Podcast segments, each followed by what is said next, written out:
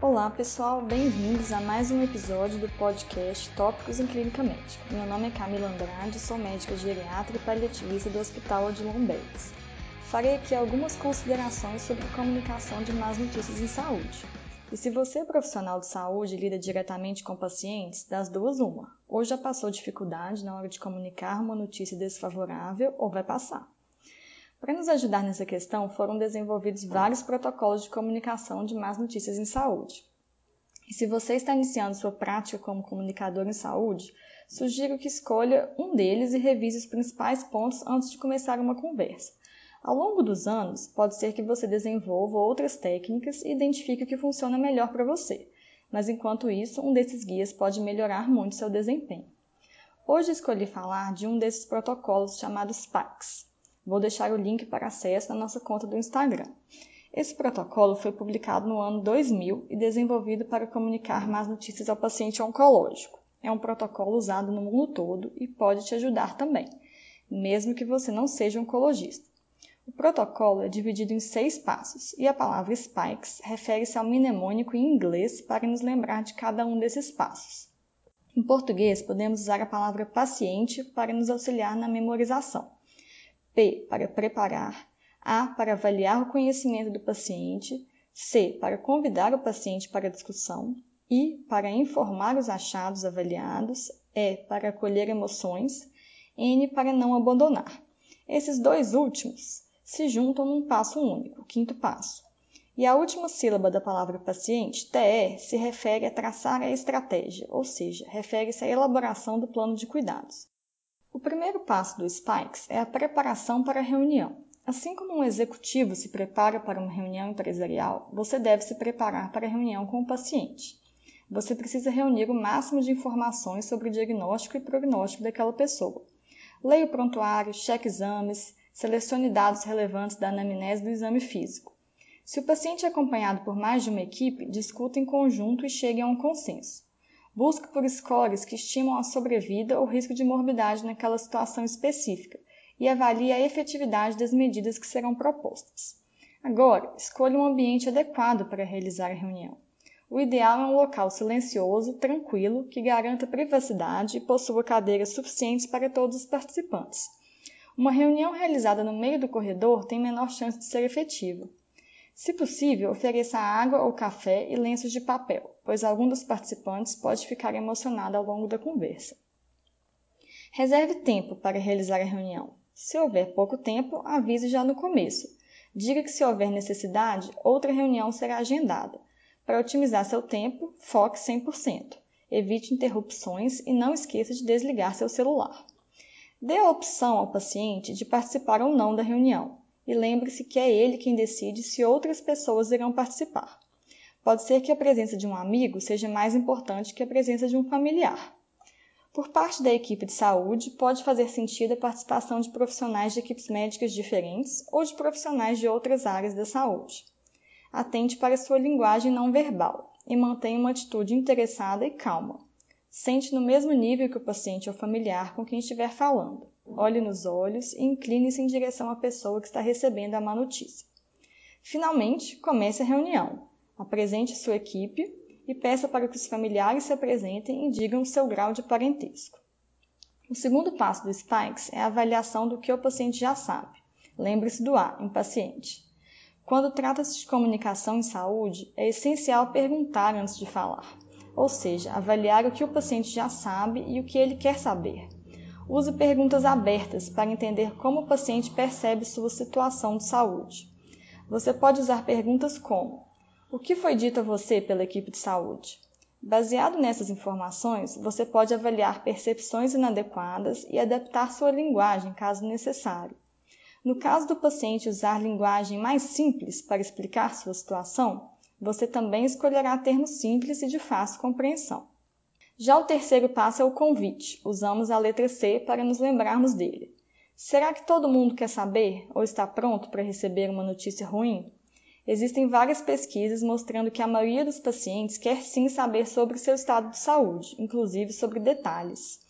E para saber se o seu paciente específico segue a regra ou é exceção, simples, pergunte a ele. Você pode começar a conversa perguntando se ele ou ela é do tipo de pessoa que quer saber sobre sua doença ou se prefere que essas informações sejam passadas para alguém de sua confiança. Você pode usar o momento da solicitação de um exame para discutir como as notícias serão dadas no futuro, dizendo: Você gostaria de ser informado sobre o resultado, mesmo que as notícias não sejam boas? Caso o paciente não queira saber alguma informação, coloque-se à disposição para responder suas dúvidas no futuro ou falar com alguém designado por ele.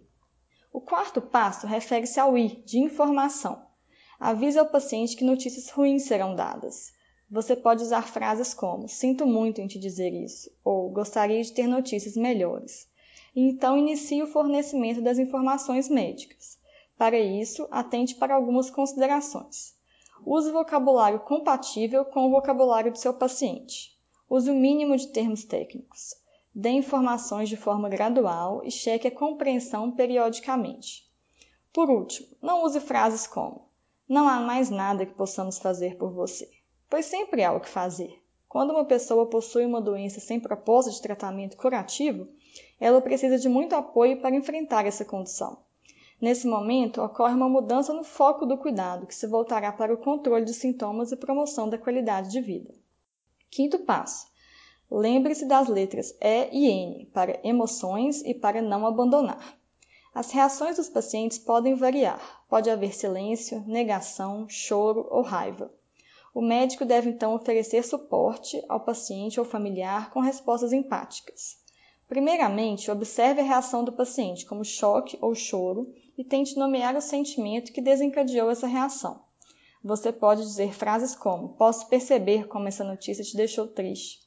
Nesse momento, pode ser adequado oferecer um toque no ombro ou na mão do paciente e esperar um tempo até que o paciente se recupere e consiga se expressar.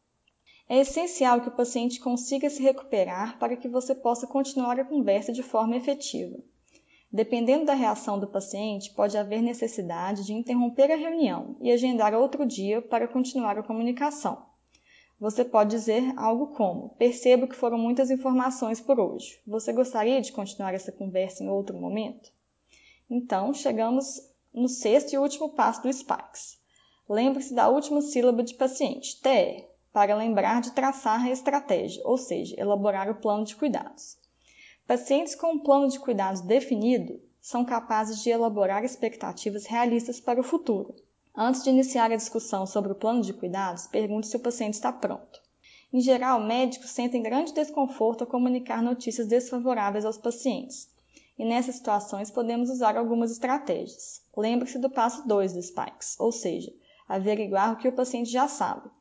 Muitas vezes sentimos grande ansiedade na hora de falar sobre diagnóstico ou prognóstico, quando o próprio paciente já nos diz que sabe que tem um câncer avançado, por exemplo. Quando o paciente possui expectativas irreais, podemos pedir que ele descreva sua trajetória de doença. Essa descrição pode revelar preocupações, emoções e medos relacionadas a várias questões, como perda do emprego, dependência para o cuidado, perda de mobilidade. Ao descrever essas questões, o próprio paciente pode se dar conta da perda de funcionalidade e da evolução da sua doença. Outra estratégia é entender a importância em identificar objetivos específicos de cada paciente. O objetivo do paciente pode não ser a cura, mas sim o controle dos sintomas. Então, o médico que estava sentindo grande impotência em não poder curar seu paciente pode sentir-se melhor ao saber que pode contribuir para atingir o objetivo do paciente. Para finalizar a conversa, devemos assegurar que o paciente irá receber o melhor tratamento disponível e que ele não será abandonado. Devemos ainda estabelecer o próximo passo, que pode ser avaliar a resposta a determinado tratamento ou continuar a reunião em outro momento. E lembre-se, a comunicação só está completa quando existe feedback. Primeiro, peça feedback ao seu paciente, com uma pergunta aberta, como: O que você entendeu dessa conversa? Perguntas abertas nos permitem avaliar o que foi compreendido e elaborado pelo paciente. Por último, peça feedback para alguém da sua equipe, e utilize cada encontro com o paciente como uma oportunidade para aprimorar suas habilidades como comunicador. Para terminar esse podcast, vamos relembrar os seis passos do SPAX. Primeiro, prepare-se para a reunião. Segundo e terceiro, avalie o conhecimento do paciente e o convide para a conversa. Quarto passo, informe ao paciente seu parecer. Quinto, acolha emoções. E sexto passo, discuta sobre o plano de cuidados. Obrigado pela atenção se você gostou desse episódio, compartilhe com um colega. Até a próxima, pessoal! Gostou do podcast? Quer receber os novos episódios do Tópicos no momento em que eles forem publicados, no seu dispositivo e sem precisar fazer nada? Basta assinar o Tópicos em Clínica Médica no Spotify, no Deezer ou no seu agregador de podcast favorito.